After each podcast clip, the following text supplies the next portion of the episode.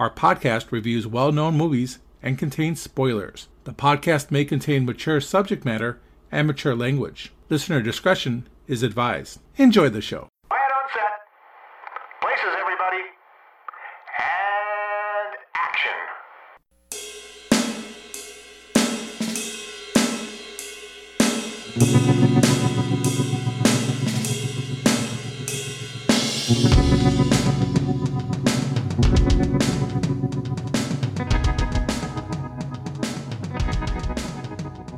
Time once again for the Hooked on Movies podcast. Our continued celebration of Christmas movies takes us back to 1994 for the slightly darker comedy film The Ref. As always, please welcome Ted Great. I hijacked my fucking parents. and Ken. Caroline, the day you see anything through to the end, I'll stick my own dick in my ear.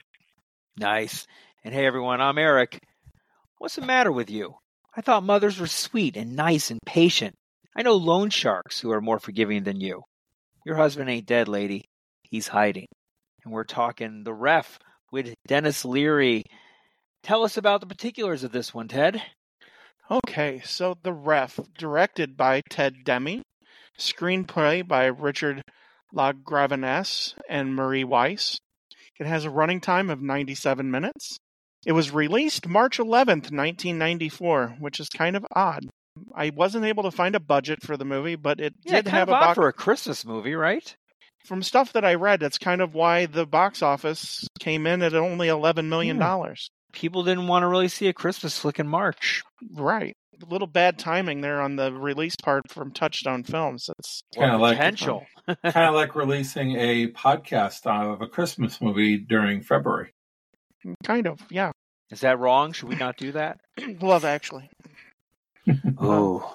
Oh. So, the ref stars Denis Leary as Gus, Judy Davis as Caroline Chasseur, Kevin Spacey as Lloyd Chasseur, Robert J. Steinmiller Jr. as Jesse Chasseur, Glynis Johns as Rose Chasseur, Raymond J. Barry as Lieutenant Huff, Richard Bright as Murray, Christine Baranski as Connie Ch- Chasseur, Adam Lefevre as Gary Chasseur, Philip Nickel as John Chasseur, and Ellie Rabb as Mary Chasseur.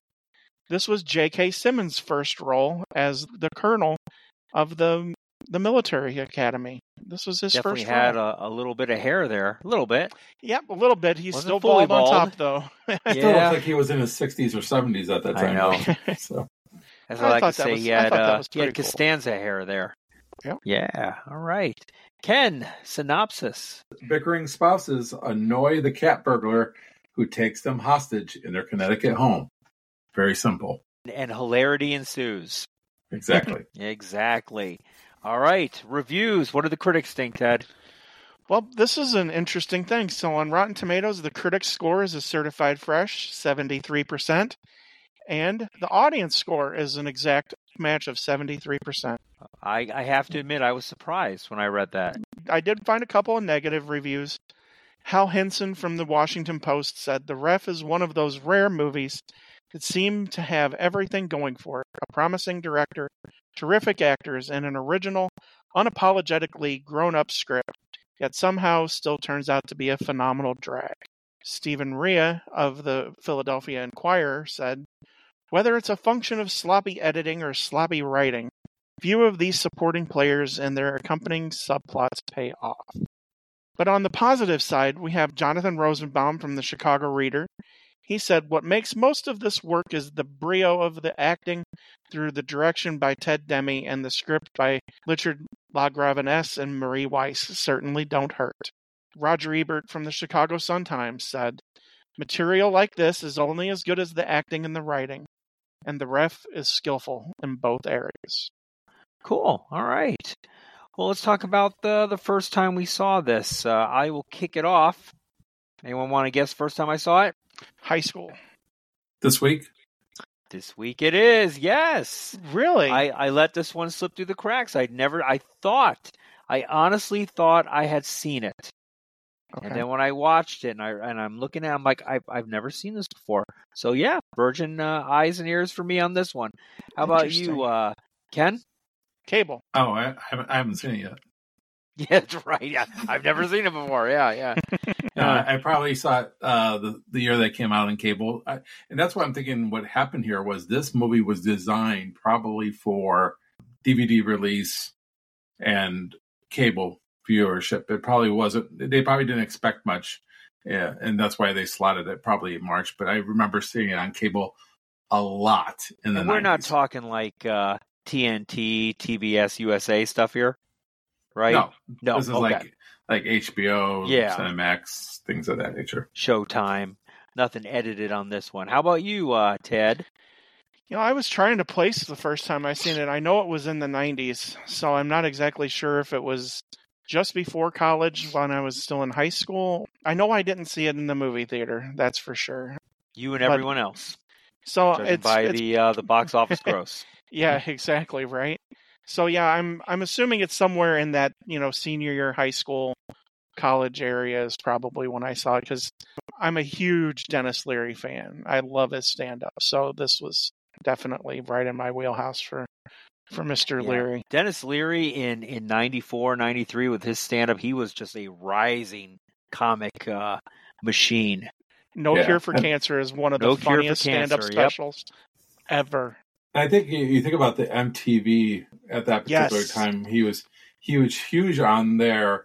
I Yep. mean, Yep. his promos for like Cindy Crawford at the time Right. were was pretty uh, iconic. So yeah, it was just the right timing for him. Kind of like with George Carlin with HBO, how it Right. actually elevated him. MTV did the same thing for Denis Leary. Yeah. All right. It was those little those little blurbs that would come in during Mhm. the commercials that yeah, that were all in black and white is He was just it a was shtick. perfect. Yeah. Yeah.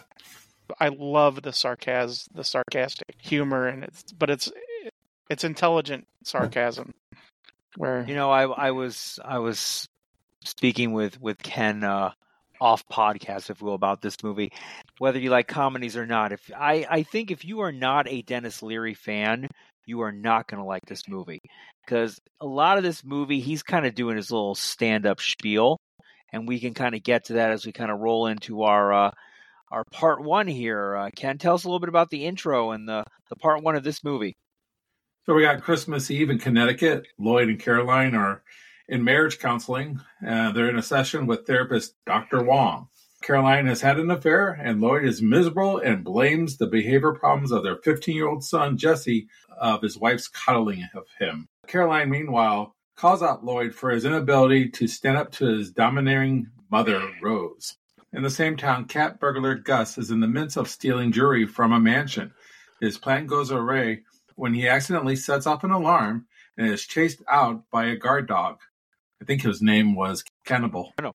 Yes. Dog's name is Cannibal. Yeah.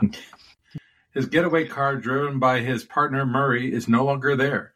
At a convenience store, he runs into Lloyd and Caroline and takes them hostage, ordering them to drive him to their house.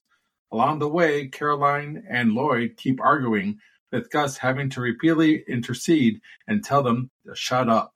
As they arrive home, Gus has Lloyd and Caroline tied up while they continue to bicker, knowing that Murray usually seeks refuge at shady bars. Gus calls the local bar and manages to get in touch with him. He instructs Murray to steal a boat to their getaway. The police set up a roadblock to impose a curfew to look for the cat burglars. Lieutenant Huff, the police chief, is less than concerned because the town rarely sees criminal activity like this. Jesse, who's their son, has been away at military school, arrives home early than his parents expect. The parents do not know that Jesse has been blackmailing the school's commanding officer, Siskel, with photographs of an affair. He is stashing the money with plans of running away. Gus has Jesse tied up all, along with his parents. Jesse, unhappy with his home life, pleads to join Gus into a life of crime. Gus calls Jesse out for being naive and tells the boy he should appreciate his comfortable upbringings. And that's part one. The way this movie starts, you know, it's kind of, you got that Christmassy music that starts, and you see all these happy people. You're almost like thrown back to like the 1930s, 1940s type of movie making where You know, you have kids looking through windows of, of toy shops, and everybody seems to be happy. And you got the snow going, and you, got, the Salvation Army. singing. yeah, yeah. just- this is the best life possible, right? Sets this you is up life- something, doesn't it?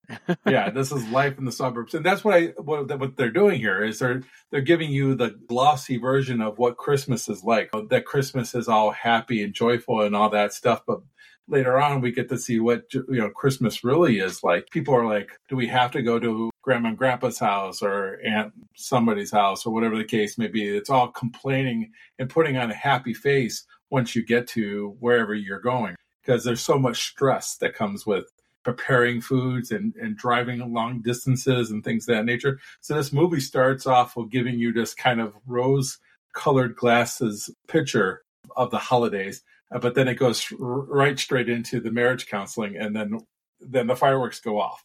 Dr. Wong. Dr. Wong, Yeah. you're a Wong. Yeah, yeah. He's he's your stereotypical uh, marriage counselor. How does that make you feel? Yes. Oh, I think it's great. a great setup to to do that to bring us right into that counseling session. It's like yin and yang. We're going from one thing to another, and I think it's just a really nice setup. Just to start off, I think the pace of the dialogue that we get between these two in in their relationship, uh, the dialogue is great. This movie is great, has great dialogue. The writing is superb. the writing here is very crisp. It's very pointed. It, they really touch the nerve of exactly what each character can just needle the others. The back and forth between the two, the And man Kevin and the wife. Spacey was made for that banter. Oh, I yes, mean, he definitely. is is literally like a precursor to um, him playing The rest of- president. Yeah, the rest Yes. of his career. His sarcasm and his wit and his one-liners and his outbursts, and it is just I could watch it all day. Mhm. His delivery is great, and um, the crispness and the the pointedness of the, their arguments back and forth, or the way they dig at each other, it's just amazing. It, it, it's a great setup for these two characters. This is a problem that a lot of movies have, where doesn't initially establish what the characters, who they are, and what they're doing. You don't have to wait at all here. You know exactly after the first five ten minutes of the movie you know exactly who each one of these characters are. It allows the freedom, I think, there then to go for the rest of the movie because you've already established who they are. I think it just gave them a freedom, the writers a freedom to explore the even funnier aspects of their characters. I love these characters. The the I characters mean, you, are great. you kind of know what you're getting into when she starts talking about her dreams about the meal that's served to her. You know right then, you know what kind of movie you're Yeah. walking into. His head Florentine went, you know, with his Yeah. you know, yeah. castrated with his Yeah, penis in his ear. You know, you know what you're coming into when you're like, okay, this Right. is the road we're going down now. the lines are colorful and yeah they they're a little scripted but the way they're performed it comes out very naturally and i think right off the bat you kind of like relate to both of them in their arguments you have the husband who's dealing with an affair and he just wants to move on and forget about it i just wish he doesn't bring up this dream at dinner parties right Right. so he right. he might have written off the marriage and stuff like that, but he doesn't also want to get a divorce. And that's I know a lot of people like that, where they're in a marriage that's rough, but for whatever reason, they divorce is not an option. Where for her, divorce is an option. She's looking for possibly a way out. You know, right off the bat, you kind of feel for both of them. Both actors do a great job of humanizing their characters, where it could be a very comical or too cartoonish. But I think they're well rounded characters. And as we see throughout the rest of the movie, like for instance, when they go to the store, they're still arguing. When she leaves to go in there, he says something to her. You know, if she sees anything through, he'll put his own dick in his own, in his ear. And she walks off upset. And you can see on his face that he doesn't know why he did it you know why did i do that why did i say that why did i hurt her like that and it humanizes that character so later on in the film we root for everybody you know we root for her and we root for him and we actually root for denis leary so these actors really take it up a notch I couldn't agree more. There's a lot of nuance that's delivered between the actors and how they approach their characters. It, it would be really easy and stereotypical to have them all be just one dimensional characters and just leave it at that. but the writers here really go above and beyond to make these people feel three dimensional and like that that they're real people. And that's a talent to be able to write people that feel really human. And, and the actors live up to that writing and really deliver the nuanced performances that the characters deserve. And the fact that it's a comedy that does that, it makes it even better because it's actually legitimately funny. We got great writing, but husband and wife have great chemistry. When Kevin Spacey and Judy Davis at the end of their session, they say in unison, fuck you to Mhm. to Dr. Wong. It sounds like a couple being, you know, on on the Mhm. same page, right? It's, it's in unison. There's no lag, and there's kind of some kind of weird harmony to Mhm. their "fuck you" to the to the therapist. That I'm like, this is a real couple. Right. I mean, eh, for me, it was perfect. So when Denis Leary comes back with Caroline, uh, brings her back to the car, you have Kevin Spacey's character actually worried. He cares about her. He's not scared for himself, which uh, maybe he is scared a little bit for himself. But the first thing he's worried about is her. Are you okay? Right. And again, continues to humanize these characters instead of being just just one dimensional. We'll see what comes out of their mouth to make it funny. They're human beings that happen to have great dialogue, right? Uh, Yeah. I think it's a great setup at the beginning of the movie for this. I agree with you, except Judy Davis's character, I could give or take. She's pretty replaceable in my opinion. I know the chemistry's there, but I think you could put any other actress in there and the chemistry would be pretty similar. Her lines are pretty generic. I think Kevin Spacey definitely takes spousal lead when it comes to sarcasm and lines and fighting. I just don't buy her as much. I'm not real attracted, if you will, to the between them both. I definitely am more attracted to Kevin Spacey's wit than it is to her. I think she works best when it comes to the mother-in-law. When we later on see Oh the yeah, Mother dynamic, was nut job. Yeah, right? But I think the chemistry between her she's and the mother-in-law alive going too. at it- She's hundred Yes, years old. She's hundred years hundred old. years old. Oh, yeah, wow. Yes, yes. crazy. So Glynis John, if you know, plays the mother in Mary Poppins. Oh yeah. So, it's this, so she's this sweet lady in Mary Poppins, right? Like sweet to the kids, sweet to her husband. But then this role, she's kind of the exact opposite. But we'll talk Oh, more about her. Yeah, We'll talk about her more later in the second part of the movie. But I disagree with you. So Judy Davis, when I was younger, you know, didn't do anything for me as far as an attraction. You know, I don't, I don't, I don't think no, no, no. woman. don't get me wrong. I'm not. I, I maybe I came across wrong. I'm not talking physically attractive. No, I get that. I I'm get that. talking like attractiveness of the of the dialogue that she's given. It didn't feel cohesive. It didn't jive with me like Kevin Spacey's dialogue did. For me, I think it, it works. I think for me, uh, for her, it works. I think she sells it enough for me. I think her Mhm. being frustrated, let's say, in the when she's in the grocery store and she's she's heartbroken. Well, the great, she's, She's- just sitting there looking at food. She didn't say anything. Any idiot can do that. No, but the facial Yes. looks. It's the No, facial whatever. looks and it's her facial reactions. Weak, weak. No, I don't. think it's a weak scene. Totally weak scene. No, I don't think it's a weak scene. I think it, it again humanizes her. And why does Kevin Spacey need to kidnap someone at this local store? It's just kind of weird that he just I mean, Denis Leary, walks in his store. Kevin and says, Spacey probably does that in real life, but Oh, did I say Leary Kevin? I'm Denis Yeah. Leary. I'm sorry, Kevin Spacey. Shut up. So, no, I just thought it was very odd that Denis Leary kind of, you know, wanders into a store. I'm assuming that was his intent to kidnap someone. kidnap one person. He wasn't to kidnap a couple. He thought he was, she was there by herself. She looked vulnerable. I think that's what the ideal was. Was he was trying to find somebody that was vulnerable that he could just right. take. Doing it in the grocery store is kind of weird, though. I would I would think he would wait till she walked out and not do it in front of people. This is a movie, right? I'll forgive that that movie sin on on this one for that. But I I'm going to disagree. I think she does a really good job. Could somebody do it better? Yes.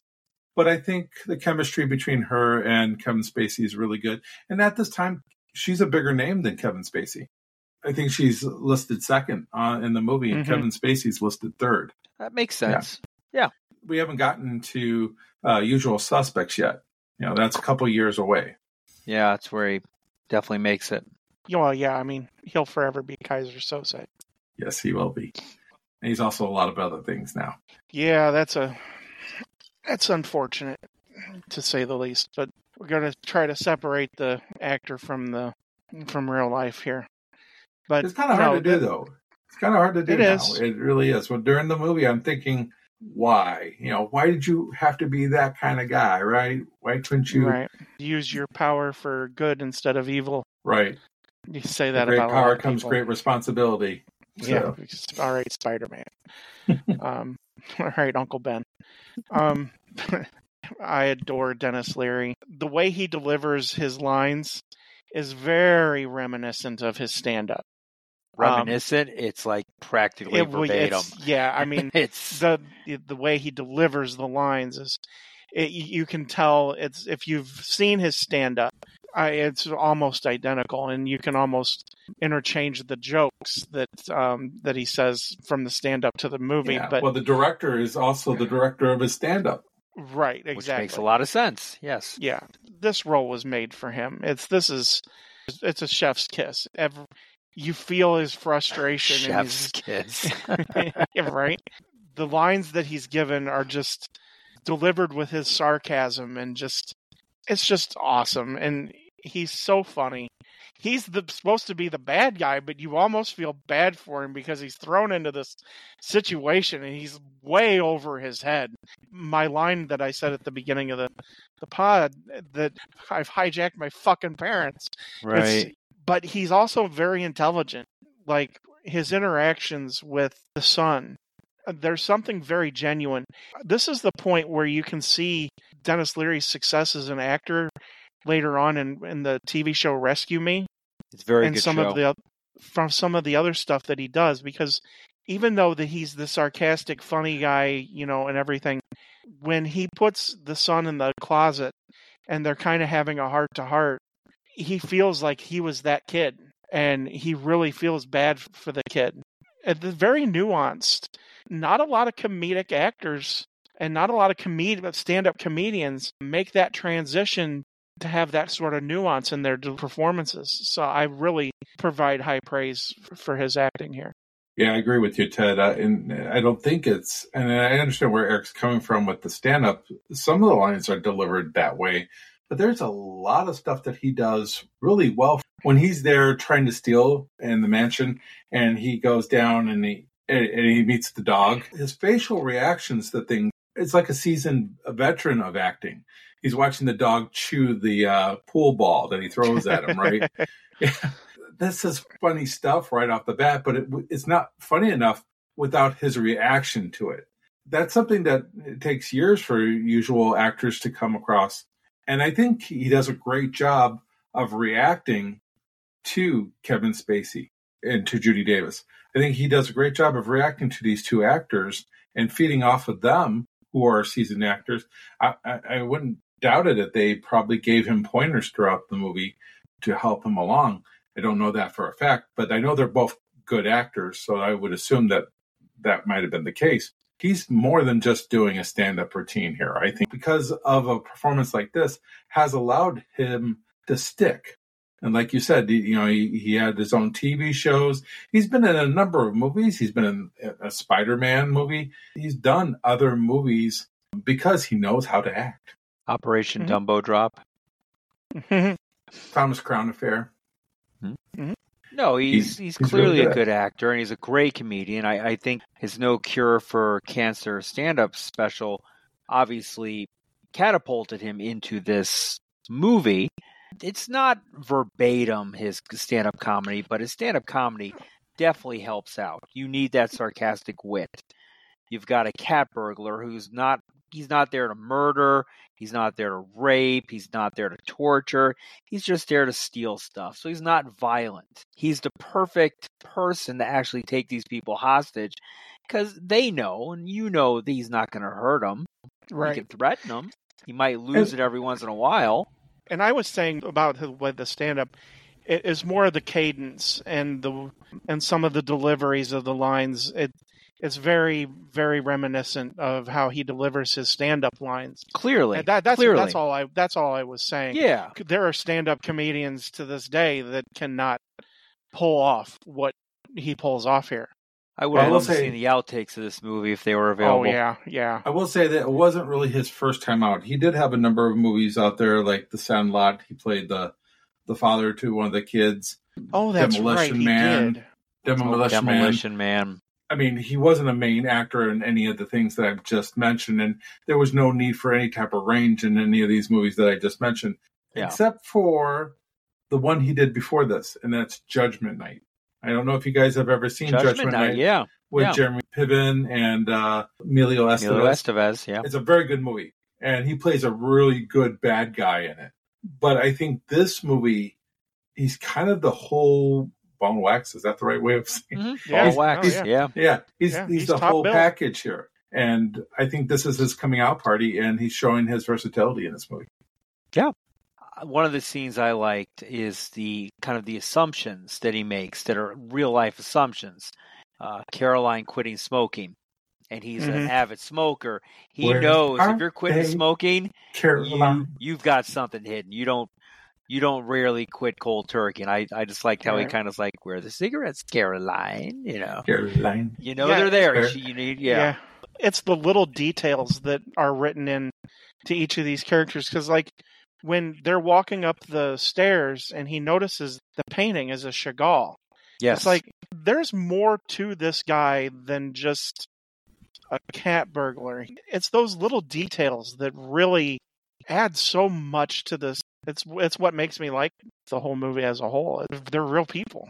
I like that scene here because that that could be easily considered a throwaway scene in a way, but it's not because then they have that discussion about the restaurant. It just adds layers to their character. He's not just a mommy's boy who works in her shop. They they try to make something work. They try to be restaurant owners. I do like he says, "What are we girlfriends here?" I like that Yeah. line. That's that's a nice little fun I- I- line. Uh, things get a little bit serious, and then you know he brings it back to reality. right. And this is the thing too, because we'll in you know we'll get back a little back to it, and at the end, all of these little things, nothing is really ever forgotten. The writers pay off almost everything in one great amazing scene. I can't praise the writing enough. And I, I agree completely with Roger Ebert. All of the critics that I read that praise the writing here, it's really good. A lot of writers today could take a, a lot of notes instead of just leaving something hanging there. You, they pay it off. the concept of the movie is stupid, okay? Let's be perfectly frank. The idea of the kidnapping and pretending that you're a therapist later on and having, you know, folks over, all that all that stuff is is kind of stupid. Yeah, But- it is. But but they focused on the characters and gave them dialogue to make them interesting. The concept of the film is stupid, but the characters are not. And I think that's what drives us here. When they get tied up in the bedroom and they and they're they're arguing and Kevin Spacey's character just goes off. I don't have time to do this or do that, but you don't see me with a gun or you don't see me sleeping with somebody else. That brings again back to us saying that this is a real person who's dealing with some real shit. Mhm. And you just have all this crazy stuff that's going around it. And I think the balancing act that they do with keeping it real and keeping it fun is amazing. It kind of falls off a little bit towards the end of the movie, but for the most part of this movie, the balancing act is really great. We haven't even really touched on the, the Keystone Cops aspect of the town and and how they're just a bunch of bumbling doofuses. They do add color, but I, I think that you know we should remain focused on the main characters here because it's really their movie. They just supporting char- cast of characters. They just add color to everything, like the drunken Santa.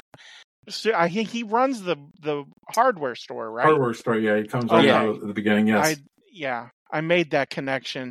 The writers they they don't even they they give a detail to each one of these even supporting characters that all pays off because even the lieutenant uh, he gets the final dig the, the rich snob at the end uh, at the end of their interaction. Three times, Bob. Three Three times. times, You- Bob. She said you never went three times. Yeah. Yeah, and I love the delivery, and and I like that actor too. He's a really good character actor. He's played bad guys and and everything too, but he's his delivery is just so straight. It's just so straight laced and straightforward, and it's really good. When you talk Yeah. about the bumbling, you know, idiots, the police officers who don't know what they're doing because nothing ever happens in this Happens, town. yeah. He- They're he they're basically says- volunteers.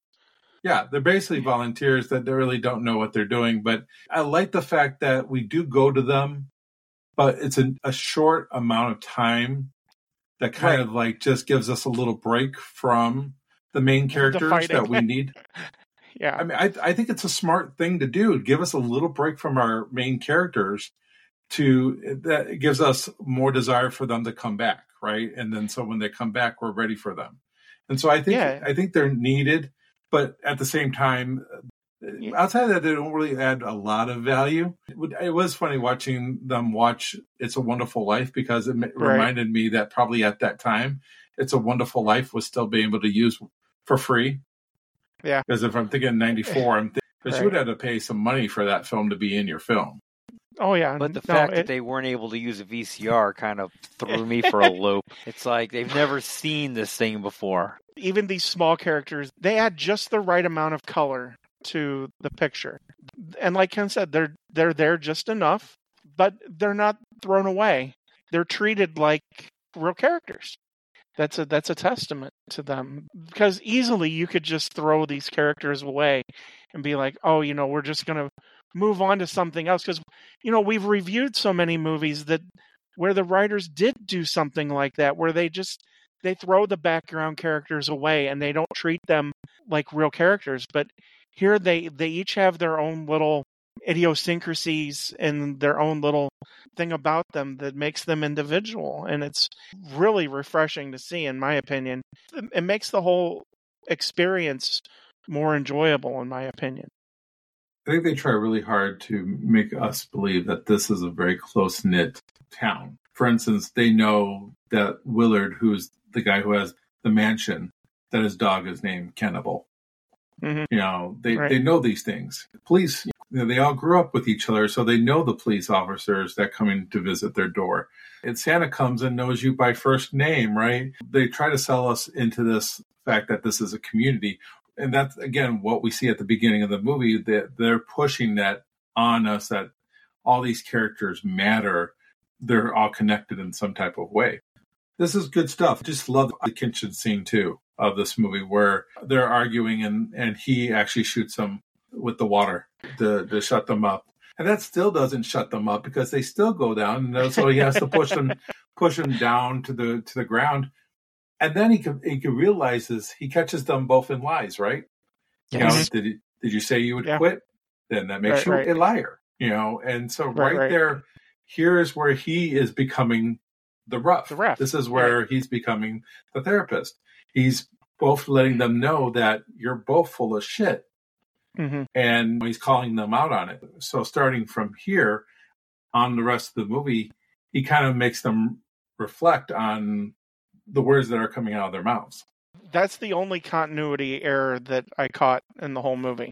He sprays What? them with the water, but Yeah. neither one of them are wet the rest of the She's wet. the rest of the time. She's wet when they're on the ground. She's wet, but he's completely dry. Yeah. Oh. She is. She is wet. Yeah, I didn't catch that. Okay, I'm gonna have Yeah. to watch that again. Actually, now I love continuity errors. That's the only one that I've- really thought I'm like, oh okay, but it it was it still doesn't take away the fact that it's funny No. that he sprays them down. The only thing I'm maybe not a big fan of is is the son. I, I wish I would. There was a little bit more to Jesse. I mean, the, we we paint a picture of him as being somebody who, okay, he steals the baby Jesus from the nativity scene, right? Why does He's he do those type of blackmailing everyone. He's trying to get all this money to leave home because he hates his life, and you know, Right. Yeah, I mean he's Who he's flipping who? miserable. when he's when he's with Denis Leary and they're having their those conversations that you mentioned early, I I, I don't mind those. Like him and like Kevin Spacey, I don't feel the father son love even towards the end, which we'll talk about. maybe more so with the mother son type of deal, and maybe that's more natural. But he's just a whiny little kid, and I kind of want to, you know, punch him in the face a little bit. Let me ask you, Yeah. Ted, did this movie I was talking with Ken about this earlier. Did this movie give you any vibes of like Home Alone? Not really. No. I, I think it's okay. I, I think it's more um Guess it's just us. When he says us, he means him and his wife. Yes. yeah, no, it's we both looked at each other. I said I said, you know, this movie reminds me of a movie and she goes, Home Alone? I go, Yeah. it's not that I can't see what you're where you're getting at. I just I'm in a different headspace here. See, that's the thing. I, I'm being a little bit younger. Home Alone hit me as a kid right in the right spot. So I have memories of being a kid seeing Home Alone. God, I hate that movie so much. It's Hate it's not that yeah, movie. Now nowadays as an adult I don't see the humor so to speak. What I do find funny about Home Alone though is the YouTube videos of the doctors of real life doctors, ER doctors talking about the different injuries that the bandits took and essentially that they would have been dead. Right. I find that very amusing. For me, though, the only thing that's similar here is it takes place at Christmas time and mostly in, in the house. That's the only two things because one is made for kids. Let's be honest. Home Alone is a kid friendly Yeah, it's- movie I for know the most there's part. no cursing or swearing in it. I get it. I'm just saying it was You just felt ironic that I was thinking that and we just kind of looked at each other and I just yeah. for whatever reason, I just get that vibe. I know they're not similar. They have completely different plots. They have completely different uh, words. audiences. I mean, it's- it- Audiences. So I don't know where the comparison is, except for One that is a beloved Christmas. movie. The other one is not. You can guess which one is and which one isn't. Everybody I talked to who's gotten older with Home Alone, I feel like has liked it less and less and less as they've You gotten age out older. of it. Yeah, you Yeah, age I out of hated it when it first came out. Oh, I didn't. Oh. I liked. I liked it. I thought it was funny. I saw it in the theater, No. so I thought it was funny. Not not that I want to turn this into a Home Alone podcast. Yeah. I'll let it go. But Yeah. the only thing I like Macaulay Culkin in is The Good Son. You ever seen The Good Son? Yes. Yeah. Where he plays that evil, with evil. Elijah Wood, which we just talked Yes. about in the Yeah, Yes. yeah. in, in the Lord of the Rings. I, So- I love him in that movie. Other than that, I could care less about him, and maybe that's why I don't like that movie. But I digress. We're not talking Yes, about. Home Alone. We're Well, let's talking get to about the, the, second half of this movie. Let's get We're- the second half, Oh, before we get to the second, half, there's one more character, Murray. Is Murray really needed in this movie at all? I guess that's the reason why he's stuck in the house. So I guess he maybe needs that's something. why I'm getting that Home Alone vibe. Murray. Murray is Why kind of like the character. Um, Joe uh, what's his name? Joe no, Pesci's no, character? Daniel Stern's character. Oh, Daniel Stern. Yeah, yeah, Uh, Pesci Uh, would be Pesci would be the leery one. Yeah, I yeah. think I that's maybe why I'm getting though. You got the Maybe. two bumbling idiots.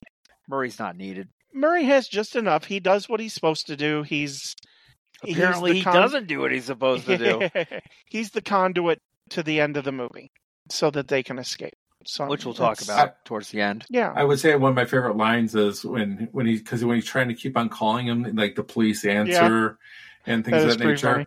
And then he picks, you know, and then Desler picks up the phone and he hangs up on mm. him and he's like, "Well, he sounded upset and he said he should be. He's going to die a miserable death." So Yeah. it's lines like that, that, you know, those lines that come out of Denis Leary's mouth, Or like when he asked the one-liners. bartender, you know, is Murray there? No one named Murray. It's a, Is- a miserable waste of life. Yes, yeah. yes. Oh, yeah. Oh, Gus. Yeah, okay. Gus? So Yeah. yeah, character kind of annoys me a tad. But I mean, like you said, he does just enough to kind of be what he needs to be. I guess the son is needed too, but I it just Yeah, but what me. what kind of what kind of kid are you really going to put? Any kid who's going to be playing that role is probably going to be some, you know, self righteous. That's why you have to hate the kid is just because who he is. I think it's great that they they had to tie him up and keep him out of the movie because With Really- bungee cords, no the less. bungee cords. I mean, I get what they're trying to do with him. They're trying to make him, us relate with him because his parents are fighting and that he's having a hard time dealing with it because he's blackmailing somebody for eleven, you know, eleven thousand dollars. I guess he's got. It, it comes off across us not being sympathetic with him. He's hard to feel sorry for, but he also plays a, a good role as to showing the the other, another side of Denis Leary's character it makes the character pay off, in, in my opinion. The, just the scene of them together in, in the closet is enough to make the character pay off.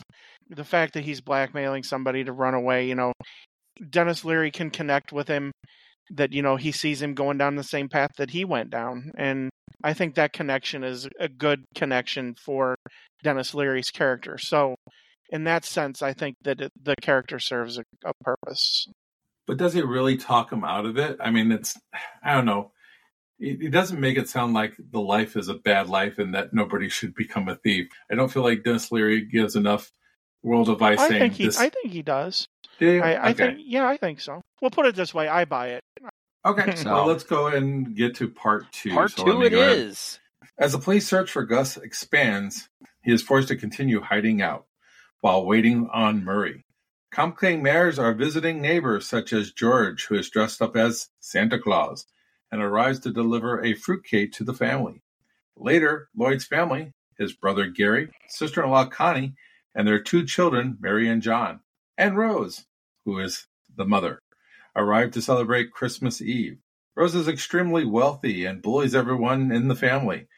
To hide suspicion that Lloyd and Caroline are being held hostage, Gus pretends to be Dr. Wong and tells Lloyd's family his presence is needed as part of the experimental therapy. Jesse is tied up and gagged upstairs in his parents' closet, and during the family dinner, Caroline and Lloyd are unable to stop fighting, and Caroline demands a divorce.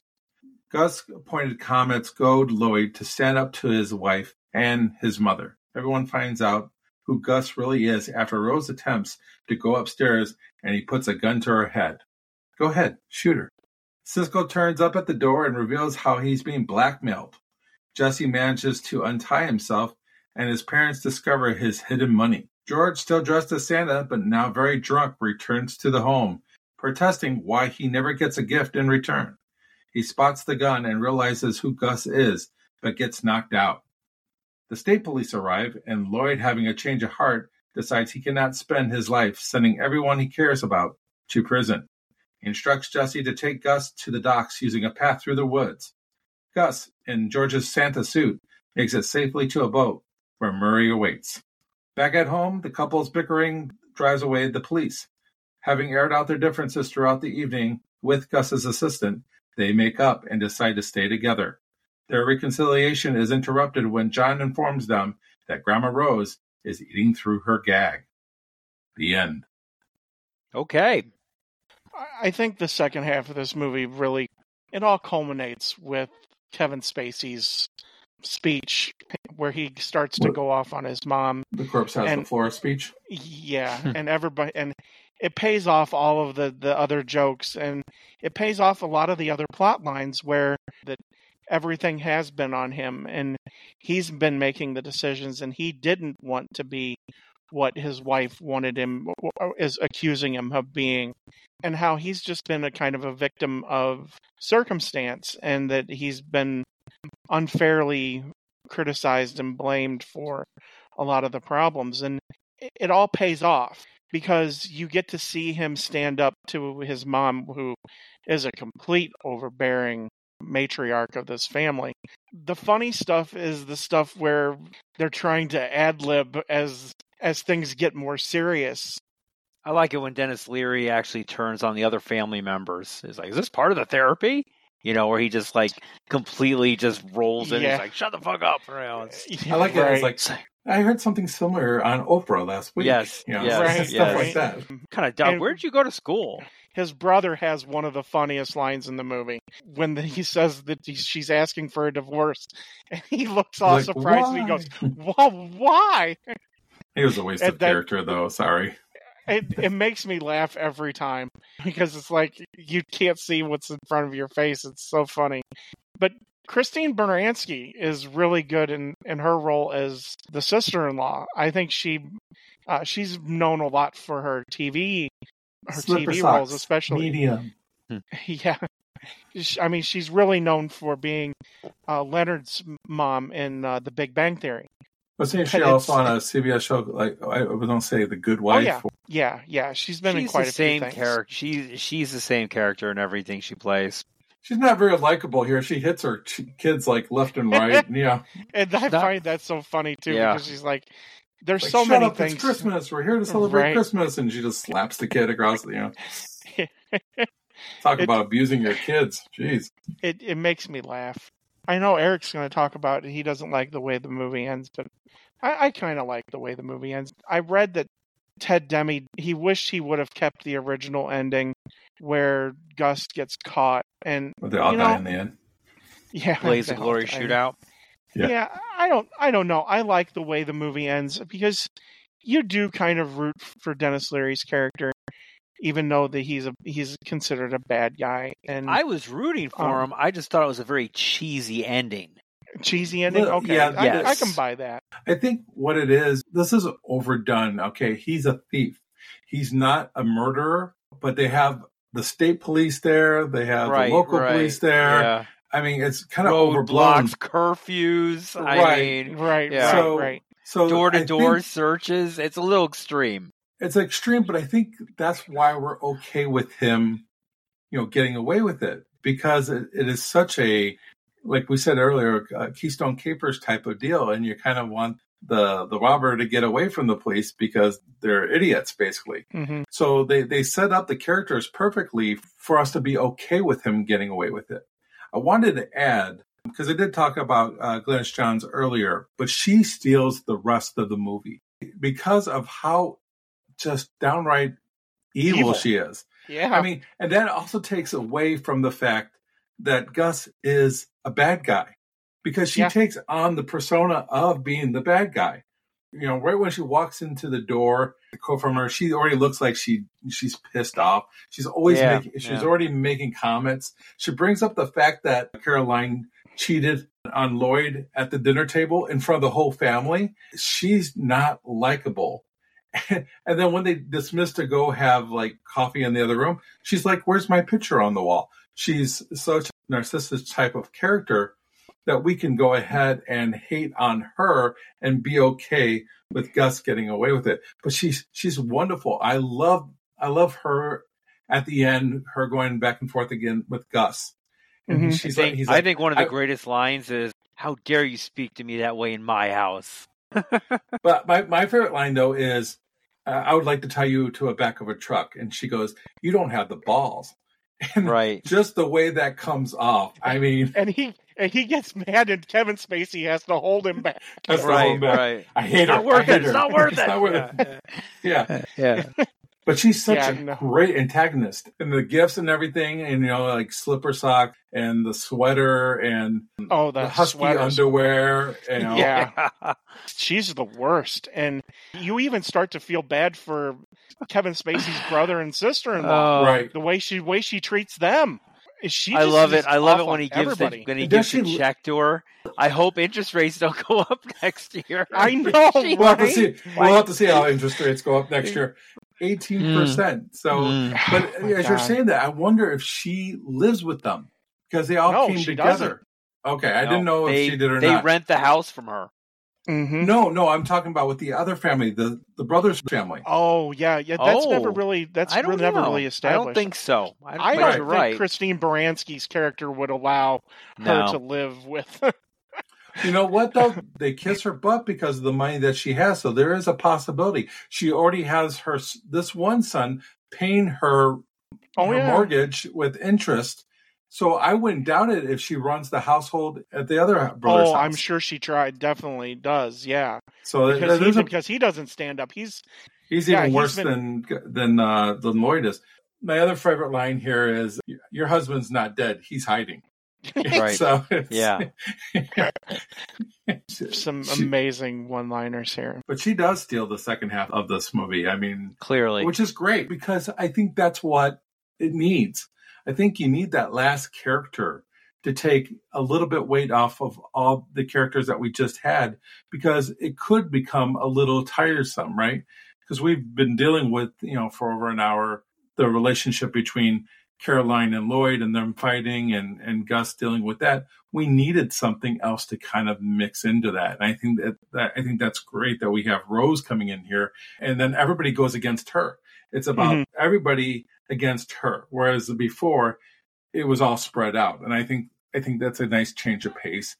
As far as the ending goes, it's it doesn't bother me anyway, but I do agree that it kind of gets wrapped up kind of quickly, and it's kind of wrapped up in a bow at the end, Mhm. really really fast. Yeah, real Um, fast. But to be honest with you, this is the right amount of time that it needs to end. The movie has done everything it can do, and there's nothing more that you can do to ex- to extend this out.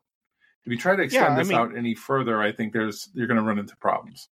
Yeah, and, and Kevin Spacey's speech it wraps up a lot of things because that's the healing moment and the catharsis that everybody in the family needs. And he steps up and says what everybody has wanted to say. That whole section just wraps the movie up really well and it sets everything t- towards to getting the movie to, to the end. Had the writers not made the investment into the into the characters that they made, I would probably be a little bo- more jaded as far as them making up with each other.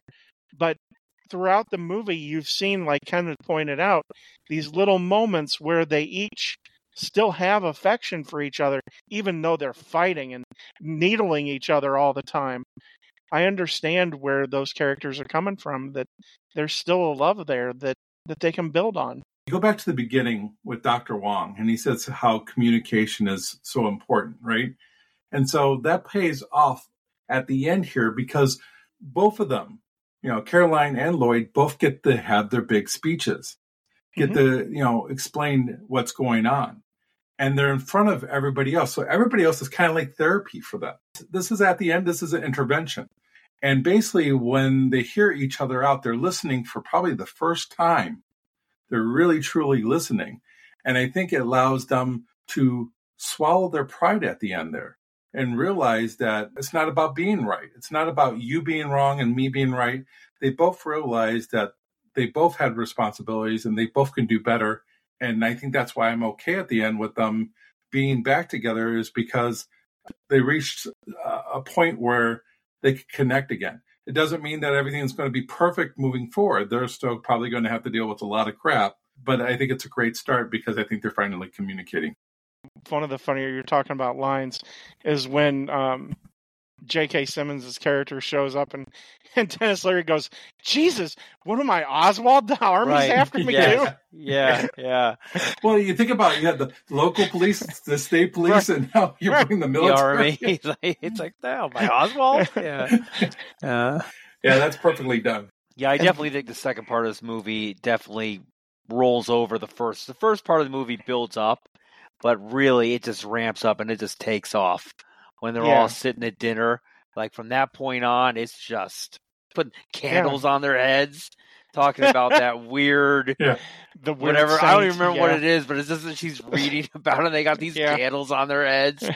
I'm like, what the And, that- hell? and, yeah, and she's giving that story, and then they were like like stabbing her, and Right, like, this is a right, Christmas story, and she's like, I can't take this without sex and Mm-hmm. and killing and all this other stuff. Drugs. And, yeah, it's just it's just crazy. Yeah.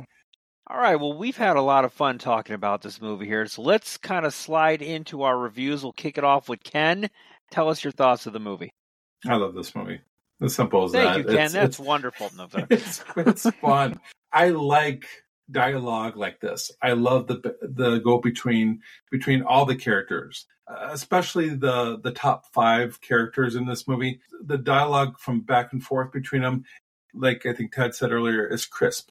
Maybe coming from other actors, it would sound more scripted, but it doesn't come off being scripted here. It, it, it comes off being genuine and funny and moving sometimes. I think there this movie does little wrong, especially considering the plot of this movie. The actors are awesome in this. Denis Leary is great. Kevin Spacey is good in this movie. I'm going to give it an A minus. Uh, there's really not much I can say that I dislike. The only thing I'm surprised about is how long it's been since I've watched this movie. Okay. For me, I just saw the movie uh, this week. I gotta say, you know, the first time I watched it, I was a little, little on the fence, but I watched it a second time, and it really kind of grew on me. Not like a mold or a fungus. It grew on me for for good.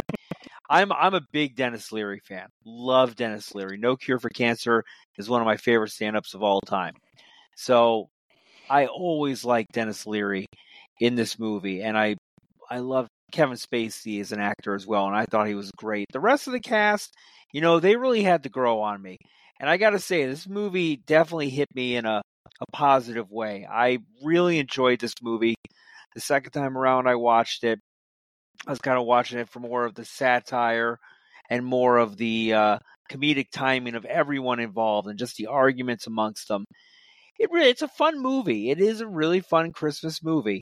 It's definitely one I would recommend. I don't think it's an A or an A minus, but it's definitely not an average movie. I think it's definitely underscored. It definitely should have done better at the box office. Uh, a March release date probably killed this thing. It's a fun movie. If you don't mind a little bit of vulgarity and a little bit of language, and you're okay with the Lord's name in vain every nine words, it's a fun movie.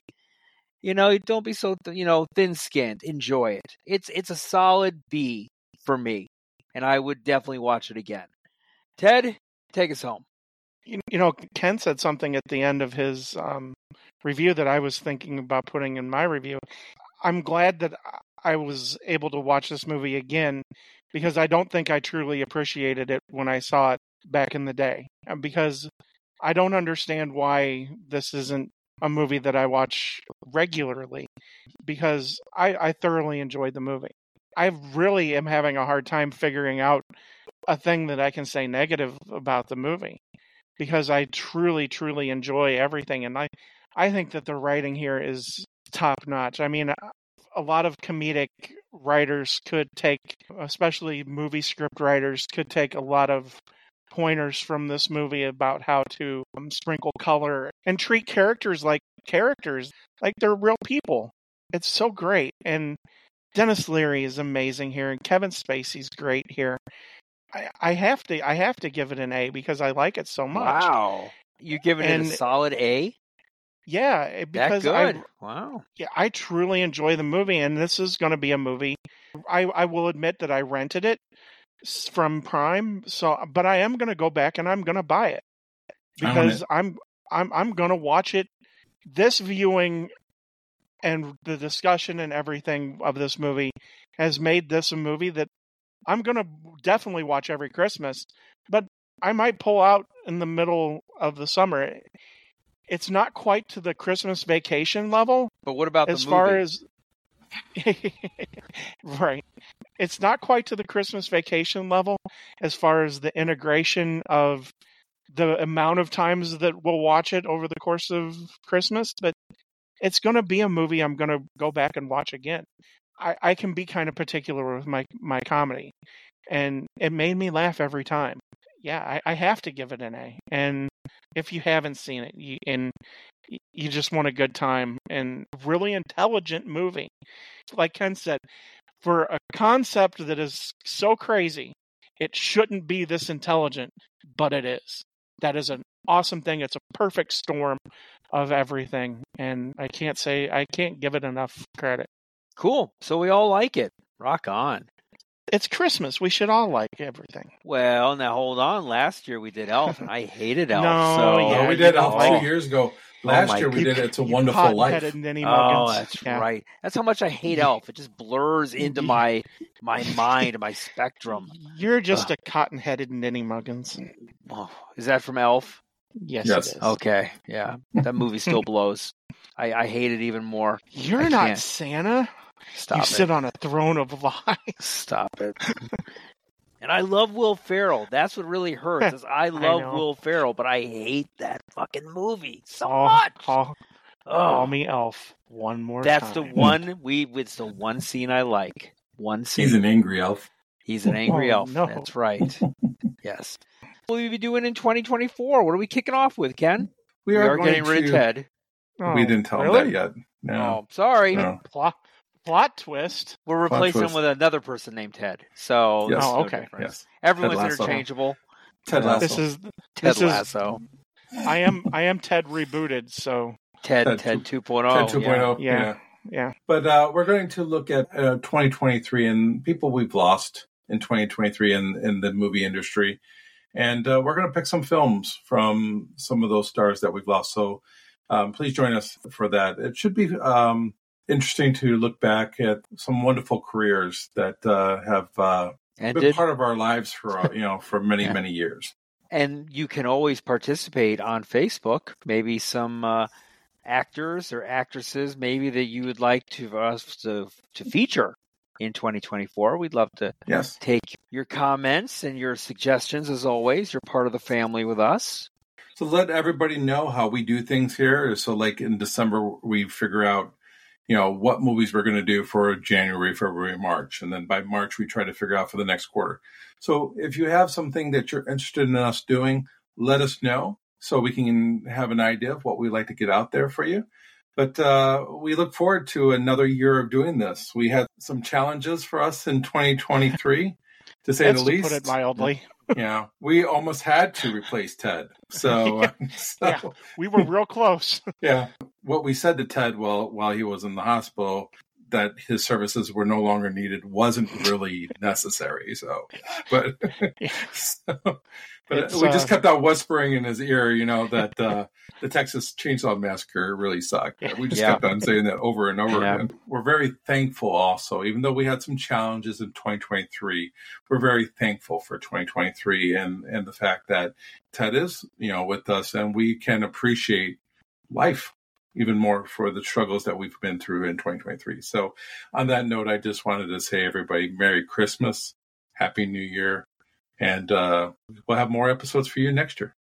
Yeah, Ted, Ted, was can- Ted was involved in a tragic combine accident, so luckily he has recovered from that. Yeah, I, So. I escaped. I escaped. Yes. Um, Ted watched 12 hours of The Lord of the Rings, and uh, 12, try 16. he was dehydrated and, and went into a coma. So Right, right. of course, everybody who listens is is a blessing, but it's it's also a blessing to be able to do something that I I thoroughly enjoy with two of my best friends. It has put everything into a lot of perspective, and so um, I'm glad that I got rebooted and I'm good to go now. No, and I wish everybody a Merry Christmas and He's just We'll AI definitely right see- now. He's a floating head. So, yeah, we'll definitely He's see Max you all in 2024. so yeah. yeah, we We'll had him see you all in downloaded. 20 Yes. right. Um, I'm AI generated. Best Um, of. and- Yeah.